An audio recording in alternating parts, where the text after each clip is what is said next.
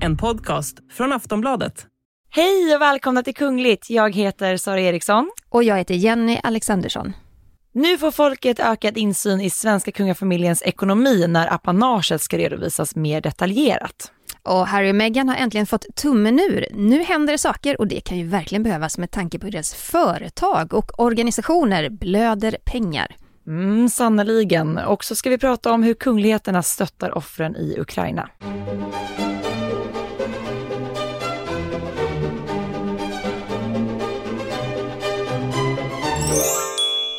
Men vi börjar i Sverige. För, i, ja, för ett par dagar sedan så kom nyheten om att nu ska vi äntligen få större insyn i hur kungen och hovet använder apanaget.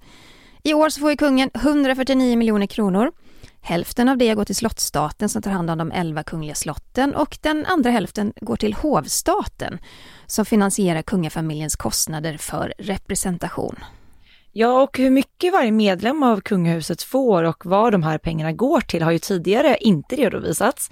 Men i årsredovisningen för 2021 som offentliggörs då i april så kommer detta att redovisas. Och det här Jenny, det är ju faktiskt första gången det görs. Ja men det är det ju verkligen och det Um, ja, vi ska berätta varför och hur och på vilket sätt, men, men det är spännande. Det är ofta det här som gör att folk har kritiserat kungafamiljen just för att det handlar om skattepengar. Men det vi kommer se i den eh, eh, årsredovisning som kommer i april, det är att eh, det blir tre så kallade rambelopp. Ett till kungaparet, ett till kronprinsessparet och ett till prins Carl Philip och prinsessan Sofia. Men prinsessa Madeleine och Chris O'Neill, de kommer inte få något fast rambelopp för de bor ju utomlands och de representerar inte på samma sätt. Och Jan Lindman som är överintendent vid Riksmarskalkämbetet berättade faktiskt för Sveriges Radio att de här kostnaderna som redovisas nu bland annat handlar om kungafamiljens boendekostnader. Det handlar om vissa transportkostnader och vissa säkerhetskostnader och sen såklart också kläder för representation. Och han sa ju också så här att citat, vi tycker att det är ett tecken i tiden att vi ska kunna vara mer öppna, slutcitat. Ja, och det här är ju inte ett beslut som, som kungen och hovet har tagit eh, enskilt, utan det här kommer ju faktiskt från regeringens beslut 2019 om att tillsätta en utredning av apanaget. Och ett liknande system kring öppenhet, det används ju redan i det danska kungahuset och till viss del även i det norska. Så det verkar ju som att man kanske också inspirerats då av sina eh, kungliga kollegor av den här modellen. Och den är tydlig, utan att för den skulle riskera någons privata sfär. Och i samma utredning som du pratar om Jenny så ingår ju även att man ser över det här med antal flaggdagar och hur kungen delar ut medaljer och ordnar, det så kallade då offentliga belöningssystemet. Och man tog ju faktiskt bort tre stycken flaggdagar. Eh, de tre, det är tre kungliga namnsdagar samt regentens make eller makas flaggdag. Och i det här fallet så handlar det då om drottning Silvias födelsedag. Och de som har eh, arbetat med den här utredningen, Eh, de har arbetat då i den så kallade förtjänstkommittén och ordförande för den är Björn von Sydow. Och han sa så här i september 2021 att det här görs för att förtydliga vilka personer i kungafamiljen som omfattas av apanaget. Och det är ju väldigt starkt kopplat till det här beslutet då som kungen tog hösten 2019. Han var ju lite ett språng i förväg där. Mm. Han visste ju att den här utredningen skulle komma så han, han var aningen snabbare, tog initiativet och beslöt då själv att eh, prinsessa Madeleine och prins Carl Philips barn då inte skulle vara en del av det kungliga huset. Och det gjorde han ju för att han ville liksom grena av, han ville sätta fokus på ja, men regenten och tronföljaren, det, det, är de som gör det stora arbetet, det är de som också den största delen av apanaget ska gå till. Så allting det här hänger samman och det är nu vi liksom ser resultatet av det. Men är det liksom positivt för alla inblandade eller kan det finnas något negativt med att vara mer detaljerad? Men jag tänker att ju mer öppenhet desto bättre för alla inblandade. Det är ju skattepengar vi pratar om. Eh, det är vi alla som bidrar och, och som betalar så självklart ska det finnas en öppenhet kring hur pengarna används. Det, jag kan inte se något alternativ där. Hur tänker Nej. du? Nej, men jag tänker att det kan ju faktiskt besvara all den kritik som kungahuset fått på grund av att de inte varit tillräckligt öppna med hur apanaget faktiskt används. Och kungen har ju tidigare själv sagt att han ser positivt på att det skapas tydligare mallar eh, för det här. Och som sagt, det kanske också kan minska kritiken tänker jag. Mm. Så att på så sätt är det ju positivt. Och kanske också i och med att det tydliggörs så kan man också se hur stora delar som går till till exempel de kungliga slotten och så vidare, men också så här mer uppdelat vad som går till vad ja. i övrigt. Sen tror ju inte jag, det är klart att kungen säger att han är positiv till det här och det sa han ju då redan 2019. Sen tror ju inte jag, jag tror att det finns en gräns även för honom och för kungafamiljen. Hur långt kan man gå? Hur detaljerad ska man vara? Och det är ju det den här förtjänstkommittén också har eh, utrett. Det ska ju inte då liksom klampa in på deras privata sfär. Det ska ju inte vara man ska inte få, få reda på exakt vad, vad kungen käkar till frukost, hur många limper bröd han köper Nej. varje vecka. Utan det handlar ju mer om att skapa en öppenhet som är så pass tillräckligt öppen att folk får en god inblick utan att det blir att man trampar in på det här väldigt privata. Jag tänker också, jag menar vi som bevakar kungligheterna och skriver, eh, skriver mycket om dem såklart. Eh, jag tycker ofta man ser i kommentarer och liknande att det oftast, det skapas ju lätt en diskussion till exempel kring kungafamiljens kläder och mm. klädval. Mm. Det kan handla om en, en bild från, som inte är ett officiellt sammanhang och folk blir upprörda över vad kungligheterna bär, att det är för dyrt och, och man skriver på så sätt om att är det det här skattepengarna går till? Här tydliggörs ju också faktiskt vilken del av det här som är då kläder för alltså offentlig representation mm. och att det kanske också blir en tydlighet då mellan vad som faktiskt är offentlig representation och vad som är någonting som de har köpt privat till exempel. Ja, men det är bra tycker jag. Det är positivt. Det är positivt. Ja, men eh, det här med kungligheter och deras engagemang, vi måste gå lite djupare på det för att vi är ju mitt i eh, ett krig i Europa. Ryssland har gått in i Ukraina sedan, vad är det, fyra veckor nu tillbaka. Och eh, det har ju såklart påverkat oss alla, även kungafamiljerna. Men när kriget startade, då var det få regenter och kungligheter som kommenterade kriget. Men efter några veckor så, då såg vi bland annat nederländska kungaparet och William och Kate göra uttalanden. Och sen gick det några veckor till och då, då blev det vanligare och vanligare. Även vår svenska kung höll ju tal där han kommenterade Rysslands attack på Ukraina. Och det här handlar ju om att regenterna de får inte göra politiska uttalanden på egen hand utan sina regeringars samtycke. Men efter en tid då fanns det ju möjlighet att vara mer öppen. Ja, och idag är ju kungafamiljernas engagemang djupt och de senaste, den senaste veckan har vi fått rapporter från flera europeiska kungahus om olika projekt och eh, engagemang där de liksom nu är inblandade i. Mm. Vi kan väl börja med att kika på Sverige.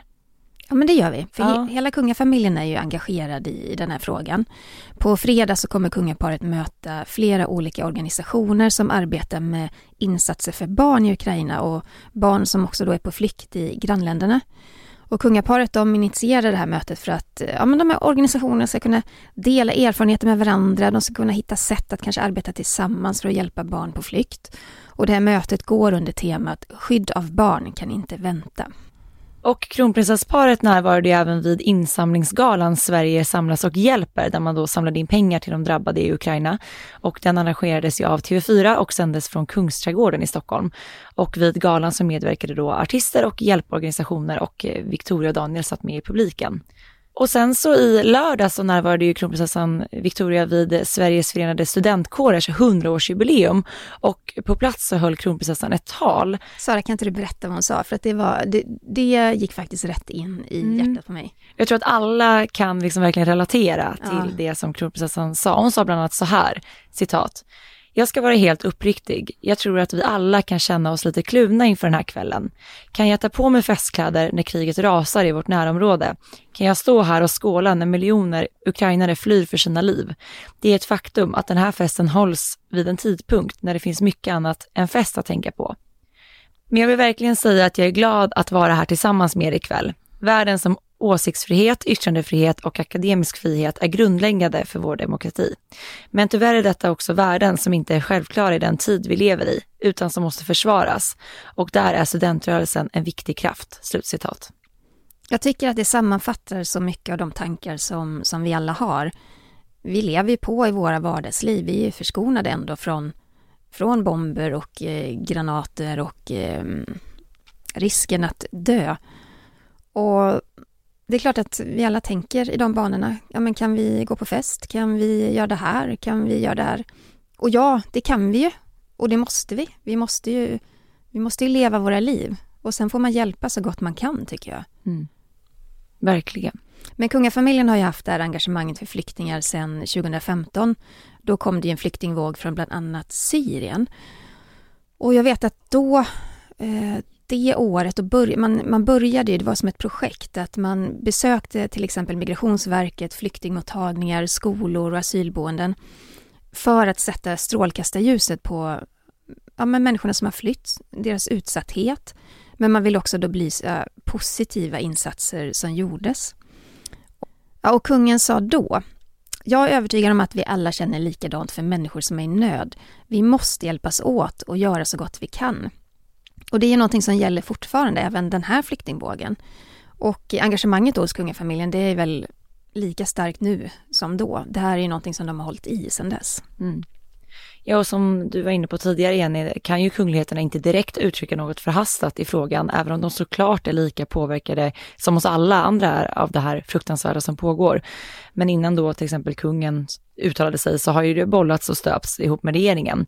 Och i en sån här situation som vi befinner oss i nu så är det ju viktigt att kungligheterna agerar förebilder för att visa vad Sverige är och vad Sverige gör och hur vi alla kan hjälpas åt i den här svåra och hemska tiden. Mm. Jag tycker vi går över och kollar på Belgien för att eh, där har kung Filippe och drottning Matilda gjort någonting exceptionellt. De har öppnat upp två av sina fastigheter för flyktingar från Ukraina och de ska alltså ta emot tre ukrainska familjer som får bo där. Och de här två husen de ligger i Bryssel och i den södra regionen Vallonien. Och kungaparet de tog då beslutet efter att ha besökt en flyktingmottagning i Bryssel och en talesperson från hovet berättar att kungaparet blev så otroligt berörda över det här besök, eller efter det här besöket. Att de då offentliggjorde sitt beslut ganska kort därefter. Och det är inte första gången som kungaparet hjälper människor i nöd. Förra året så tog de emot några familjer som drabbades av den här stora översvämningen i Belgien. Och eh, där husen då förvaltas av Royal Trust och är till för människor med låg inkomst och som ja, är i behov och behöver en bostad. Mm. Det är fint. Väldigt fint. Norge då? Eh, norska kung Harald han har ju också träffat flyktingar eh, och han gjorde ett besök på en mottagning i Oslo. Och då var det tidningen VG som frågade honom om det görs tillräckligt för att hjälpa de som är kvar i landet. Och det är ju lite att gå på en politisk slak lina, men kungen svarade då att ja, men det är en svår fråga. Och så sa han så här, om vi gör för mycket kommer det bli världskrig. Gör vi för lite blir det hungersnöd. Det gäller att hitta balansen och det har han ju verkligen rätt i. Verkligen. Eh, om vi kikar på Nederländerna så har ju kung Wilhelm Alexander och, och drottning Maxima, de var väldigt tidiga med att kommentera kriget, det var de. Eh, det var många som hyllade dem när hovet la ut de här uttalandena på sociala medier. Och eh, Wilhelm Alexander har även donerat pengar till offren för kriget. Och det är ju fler som har gjort det. Även i Danmark så har ju drottning Margrethe tillsammans med Fredrik och Mary skänkt en miljon danska kronor via sina organisationer då. Drottning Margrethes och prins Henriks fond samt, samt kronprins Fredriks och kronprinsessa Marys fond. Och eh, det här meddelade danska hovet den 12 mars. Och eh, drottningen har även gjort ett skriftligt uttalande som man kan läsa på hemsidan där hon då avslutar med att med ett citat, må detta meningslösa krig upphöra snarast. Ja, men det håller man ju verkligen med om. Eh, Storbritannien, där, eh, och vi pratade om det förra veckan, men Kate och William, de var ju väldigt snabba med att kommentera kriget och de var ju också väldigt snabba med att verkligen ta ställning. Eh, de skrev ju så här i sitt uttalande och det la de ut på sociala medier, mm, eller hur? Det gjorde de. I oktober 2020 hade vi privilegiet att träffa president Zelensky och the First Lady och fick höra om deras optimism och hopp för Ukrainas framtid. Och idag står vi med presidenten och hela Ukrainas folk som så modigt slåss för sin framtid och så har de undertecknat då med W och C. Och i den brittiska kungafamiljen har ju även prins Charles och Camilla gjort ett uttalande samt Sarah Ferguson. Och eh, drottning Elizabeth eh, har ju gett en stor donation till Disaster Emergency Committee. Bra att du räddade upp mig när jag tappade ordet. Och prins Harry är också engagerad. Han och Meghan gjorde ett uttalande ganska tidigt in i kriget. Eh, de var också snabba med det, får man mm. lov att säga. Och nu har även Harry haft ett Zoom-möte med två kvinnor som då arbetar för organisationen Halo Trust och eh, de bestämde sig för att stanna kvar i Ukraina då, trots kriget. Och eh, Halo Trust jobbar ju mot landminor och det är ju samma organisation som prinsessan Diana arbetade med i Angola på 90-talet. Ni kanske minns de där bilderna när Diana har det här plastvisiret eh, för ögonen och en skyddsdräkt och vandrar på en stig där det ut med kanterna är stora varningsskyltar för minorna. Ja, men det var ju verkligen hennes hjärtefråga. Men vi, vi lyssnar lite kort på vad Harry och de här två kvinnorna pratade om. And you both work for Halo. Uh, and did you did you guys have a chance to leave Ukraine when this started? Uh, personally, I decided to stay because it was quite uh, um, vague to uh, get the idea what is happening right now. We don't know what will happen tomorrow and what is the right decision, but like now we are here. Harry frågar ju om, om de hade möjlighet att fly när kriget kom och en av de här kvinnorna svarar väldigt modigt att nej men hon tog ett aktivt beslut att stanna. Att de ju inte vet vad som kommer att hända i framtiden. Ja, och Harry och Meghan meddelade även att de skänkt pengar till välgörenhetsorganisationer som jobbar i Ukraina, bland annat den här organisationen då Halo Trust, eh, men de har inte angivit någon summa. De har även donerat pengar till ukrainska medier. Och eh, det är ju fantastiskt att de lyfter den här frågan och att de skänker pengar såklart. Och här kommer vi då in på veckans Harry och Meghan.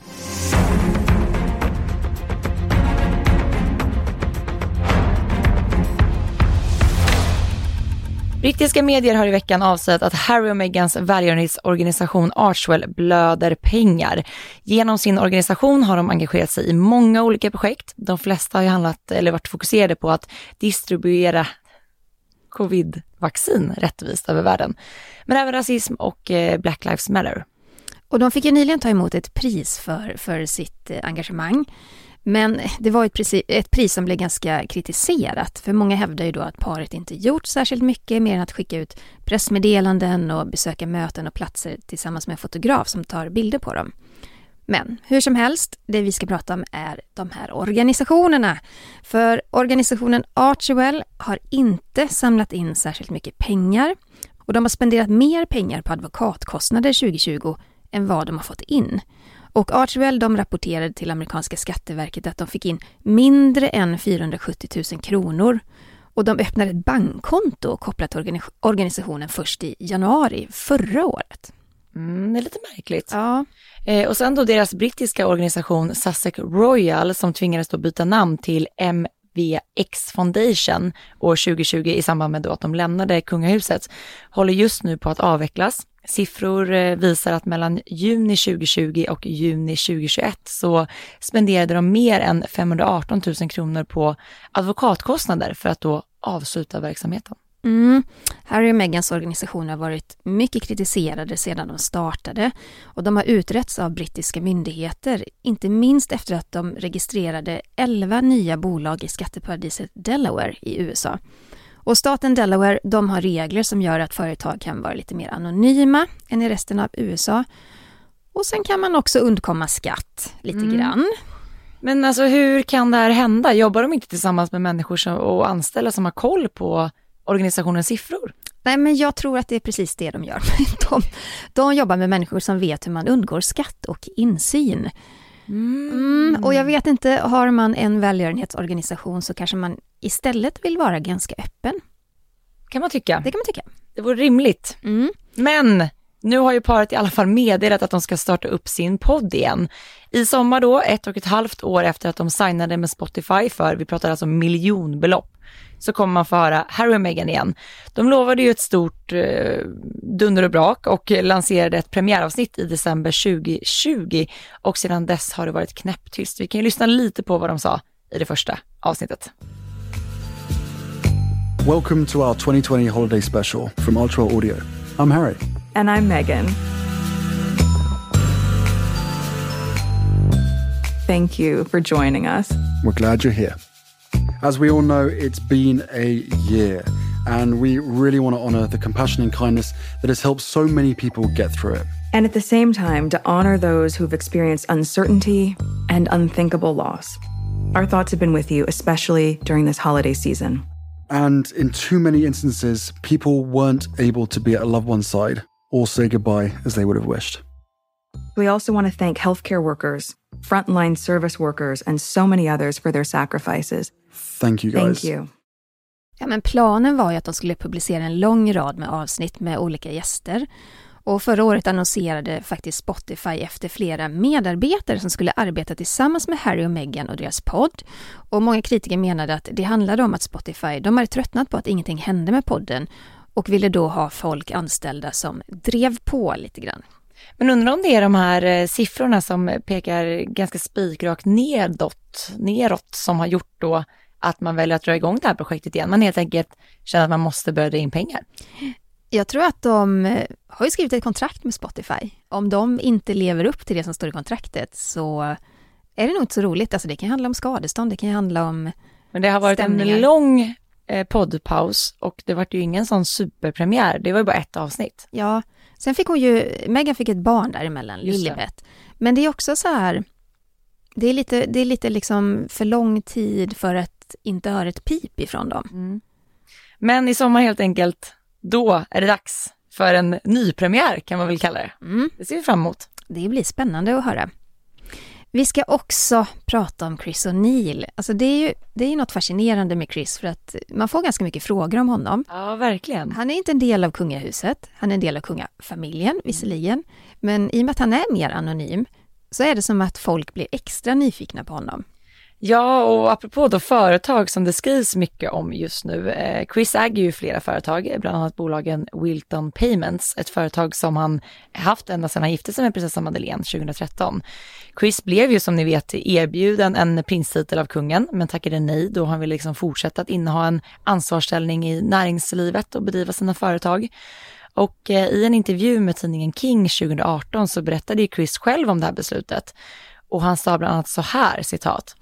Jag är inte född i någon kungafamilj. Jag är Christopher O'Neill. Min far var Paul O'Neill. Han var en familjefar som hade sin egen identitet, arbetade hårt och lyckades bra med det. Jag, jag ansåg att det var viktigt att bibehålla samma förhållande till honom som jag alltid haft, först och främst. Ja. Slutcitat. I samma intervju så tydliggjorde även Chris att hur han ser på sin roll i det kungliga sammanhanget. Och mm, ja, han konstaterar att han finns med där som stöd för sin fru. Och eh, den uppgiften klarar han utan att ha en prinstitel. Mm. Men tillbaka då till Chris företag Wilton Payments. Det, är ett företag som jobbar med olika betalningslösningar, främst för andra företag och det är baserat då i Florida där familjen bor samt i London där familjen bodde tidigare. Och eh, Expressen har rapporterat nu, de har gått igenom Chris eh, bolag och för Wilton Payments så är det så att minusposterna inom företaget växer och företaget har dragits med ett miljonunderskott i många år. Och den senaste balansräkningen visar på ett minus av nettotillgångar på cirka 2,6 miljoner kronor och det är då ett större underskott mot föregående år. Men ett Ja. nytt problem har dykt upp, Sara. Ja, det kan man säga. Och det gäller ju då företagets hemsida. Där har så att säga så här konstiga meddelanden tillkommit som handlar om online dating för äldre. Och klickar man sig vidare på de här rubrikerna så radas det upp eh, olika typer av meddelanden. Och det här ska då handla om att webbplatsen har blivit hackad, vilket såklart kan skada företagets förtroende. Men jag blir mest förvånad över hur man sköter företagets eh, ja, men fönster ut mot världen som man ändå en webbplats är.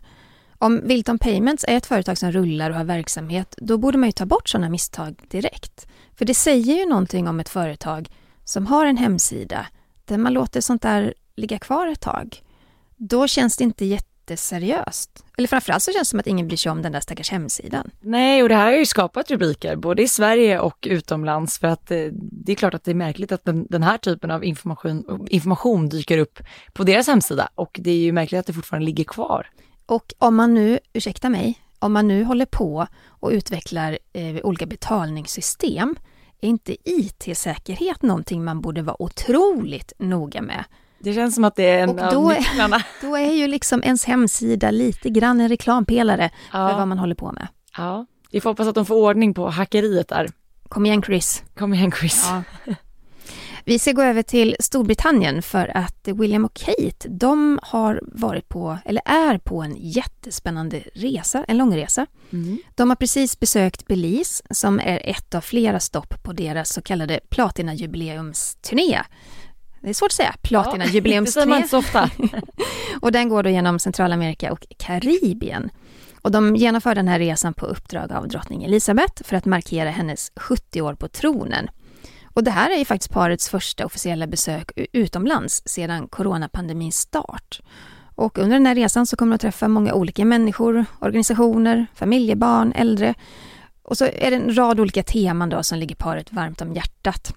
Eh, främst då är det fokus på deras arbete med Royal Foundation och Earthshot Prize och det handlar ju mycket om miljön och klimatet. Ja. Och vi måste ju prata om det här Jenny, för de här klippen sprids ju på sociala medier och de är härliga. För under första dagen av besöket så deltog ju paret vid en festival i Garifuna. Säger man så kanske? Mm. Mm. I byn Hop Hopkins eh, i Belize. Eh, och vilka moves vi fick se. Ja men både William och Kate dansade ju. Ja, och de dansade loss. ja. liksom, jag tycker bara det är så himla härligt att se kungligheterna utanför den här, så här tillrättalagda mm. kungliga sfären och liksom se dem i ett helt annat, lite mer avslappnat sammanhang. Ja men verkligen, jag håller med. Det blir, det blir en helt annan upplevelse. Det sätter lite guldkant på på det här besöket. Jag kunde inte heller låta bli att tänka, för att jag är en väldigt så här, jag älskar att gå och klacka, men jag är också väldigt snubblig av mig. så att så här, jag får verkligen se var jag sätter mina fötter om jag har klackskor på mig. Mm. Eh, Kate hade några så här, förvisso inte stilettklackar, men det var någon så här platå klackvariant och det var liksom sand där de dansade och de hoppade ju på ganska så bra och då tänkte jag direkt det där hade inte jag fixat. Eller så hade du fixat det med legat på marken. Förmodligen med en stukad fot eller ett brutet lårben. Ja. Det var snyggt, det var kul att se tycker jag. Mm. Eh, men på tal om drottning Elisabeth, hon fyller ju snart 96 år. Ja. Eh, framför henne ligger nu då, eh, den 29 mars, en tisdag, en minnesceremoni som hedrar då hennes man, prins Philip. Han somnade in på Windsor Castle den 9 april förra året. Så det är ju det är snart ett år sedan. Och vid den här minnesceremonin så kommer vi se ganska många kungligheter, både, eh, både brittiska men också utländska. Bland annat svenska kungaparet kommer åka dit. Mm. Och som sagt, om en månad fyller ju drottning Elizabeth 96 år och allt fler oroar sig ju lite för hennes hälsa. Eh, vi har sett att ni är många som skickat in lyssnarfrågor till oss som rör drottningen och hennes hälsa.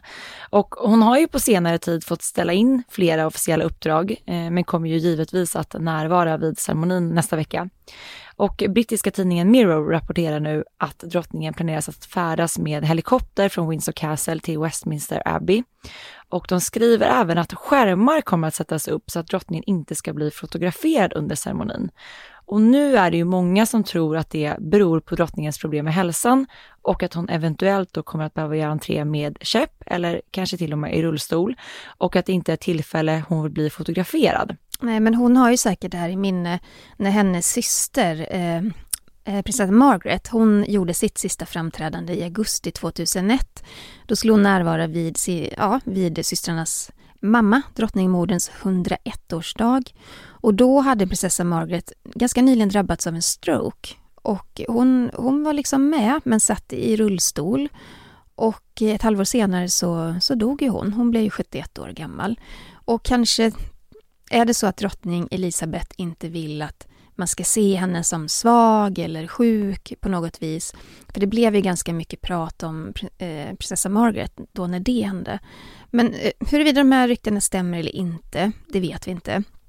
Eh, om det är så att drottningen inte kommer låta sig fotograferas vid ceremonin eller inte, vi, vi får se helt enkelt. Mm. Jag hade jättegärna velat se bilder. Jag tycker de här bilderna som har kommit från slottet den senaste tiden när hon haft digitala möten och, och möten med presidenter och ambass ambassadörer, att hon trots sin ålder ser faktiskt väldigt pigg ut. Ja, men jag tänkte också på det, för jag menar, vi har ju sett drottningen med käpp vid de här senaste framträdandena och på något sätt, alltså nu känner man ju inte drottning Elizabeth, men det känns heller inte som att hon är en person som skulle ha problem med att visa sig vare sig med käpp eller rullstol. Alltså, jag tror faktiskt inte det, så det kan ju vara så att det här bara är rykten, eller så kan det också handla om att hon vill kanske för en gång skulle känna sig lite privat i den här sorgliga stunden. Mm, ja men verkligen. Jag kommer ihåg bilderna ifrån begravningen. Det var ju under coronapandemin så folk satt ju med väldigt stora avstånd och det var bara 30 stycken inbjudna gäster just till, till själva begravningen. Um, och, och det var munskydd. Ju, ja, med munskydd. Och det mm. var ju också en otroligt sorglig stund. Men, men drottning Elizabeth satt där stark och um, man, man, såg inte så mycket av känslor i hennes ansikte. För hon, hon visste ju också att alla kameror vilade på henne. Så jag känner också det, eller tänker också det att jag tror inte hon skulle vara rädd för att visa om hon kom dit med käpp eller rullstol. Men kanske är minnesstunden så privat för henne. Att det är därför man väljer? Ja, för begravningen var så offentlig. Det var en mm. statsbegravning. Mm. Kanske vill hon ha någonting ja, mer. Privat eller för ja. sig själv. Det återstår att se nästa vecka, alltså den 29 mars i Westminster Abbey. Vi har fått en lyssnarfråga. Skicka gärna in fler till kungligt aftonbladet.se. Eh, här är en fråga från Lina Marie och hon skriver så här. Hej! Tror ni att vi kommer få se mer av prinsessan Estelle i officiella sammanhang ju äldre hon blir? Tror ni att hon är medveten om vad som väntar henne den dagen kronprinsessan Victoria blir drottning och skolas hon redan nu in i sin roll för framtiden? Det var många frågor ja. Eh, och de svarar nästan lite på lite sig själv här i frågan också. Eh, det är klart att vi kommer att få se prinsessan Estelle i allt fler officiella sammanhang ju äldre hon blir, men man tar det också väldigt varsamt fram. Jag menar prinsessan Estelle är bara tio år gammal. Hon är fortfarande ett barn. Hon ska också betraktas som ett, en privatperson trots att hon är en del av kungafamiljen. Och jag menar, hennes tid kommer att komma där hon konstant kommer att vara i offentlighetens ljus. Och jag tror Särskilt med tanke på Victorias liksom bakgrund och den här pressen utifrån som hon själv har varit väldigt öppen med att hon har känt. Att man är väldigt noga med att Estelle liksom i små, små steg ska få bli en del av den här offentliga världen och på så sätt också inte bli rädd för den och inte bli skrämd för den, utan det får komma med tiden. Eh, man pratar mycket i, i media om det här med drottningsskolan och det är ju dels en del av de här officiella sammanhangen. Men sen ser vi också hur Estelle får följa med mamma och pappa bakom kulisserna på, på jobbet och ta del mycket av den kungliga historien och, och verksamheten, slottet, allting Jag tänker att det är bästa sättet att lära sig, att, att betrakta sina föräldrar ja. och se hur de agerar och vad de säger och vad de gör. Och det är ett smart sätt, så gjorde ju kungaparet med Victoria också när hon var liten. Mm. Men sen brukar man ju prata om, det finns ju två olika åldrar man brukar prata om. Det är dels 15 och det är dels 18. Eh, med Victoria så var det så att när hon fyllde 15 då fick hon följa med på lite större officiella tillfällen. Det kunde vara ett statsbesöksmiddag, alltså ett inkommande statsbesök. Eh, jag tror hennes första galamiddag var när norska kungaparet var på inkommande statsbesök i Stockholm. Och då var det hennes gudfar, kung Harald, som hon hade till bordet. Så att eh, man gör det ju i lagom portioner så att säga. Och sen vid 18-årsdagen så, så är man myndig, man är redo att vikariera för, för statschefen och ta den platsen om det behövs. Och Victoria hon höll ju ett eh, jättefint tal i rikssalen på Kungliga slottet som verkligen markerade att nu är hon redo om någonting händer så finns hon där och kan ta klivet in i rentrollen. Mm. Och med det sagt så är hon ju såklart också, eller hon blir väl allt mer medveten om vad som en dag kommer att förväntas av henne och vad hon behöver lära och ta till sig för att kunna axla den rollen. Ja men verkligen. Och däremellan så är hon en vanlig skolflicka. som, går... som får hänga på skolgården och umgås med sina kompisar. Ja. Och den balansen är ju såklart jätteviktig. Ja men verkligen. Ja, Fortsätt skicka in eh, lyssnarfrågor om ni är nyfikna på någonting. Eh, kungligt aftonbladet.se. Och missa heller inte att följa oss på sociala medier. Var hittar man dig Jenny?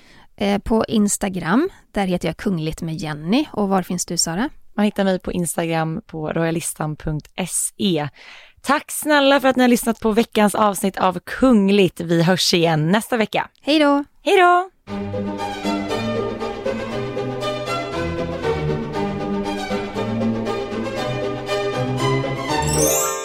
Du har lyssnat på en podcast från Aftonbladet. Ansvarig utgivare är Lena K Samuelsson.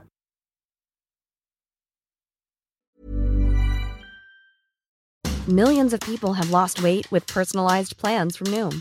Like Evan, who can't stand salads and still lost 50 pounds. Salads generally for most people are the easy button, right? For me, that wasn't an option. I never really was a salad guy. That's just not who I am. But Noom worked for me. Get your personalized plan today at noom.com. Real noom user compensated to provide their story. In four weeks, the typical noom user can expect to lose one to two pounds per week. Individual results may vary.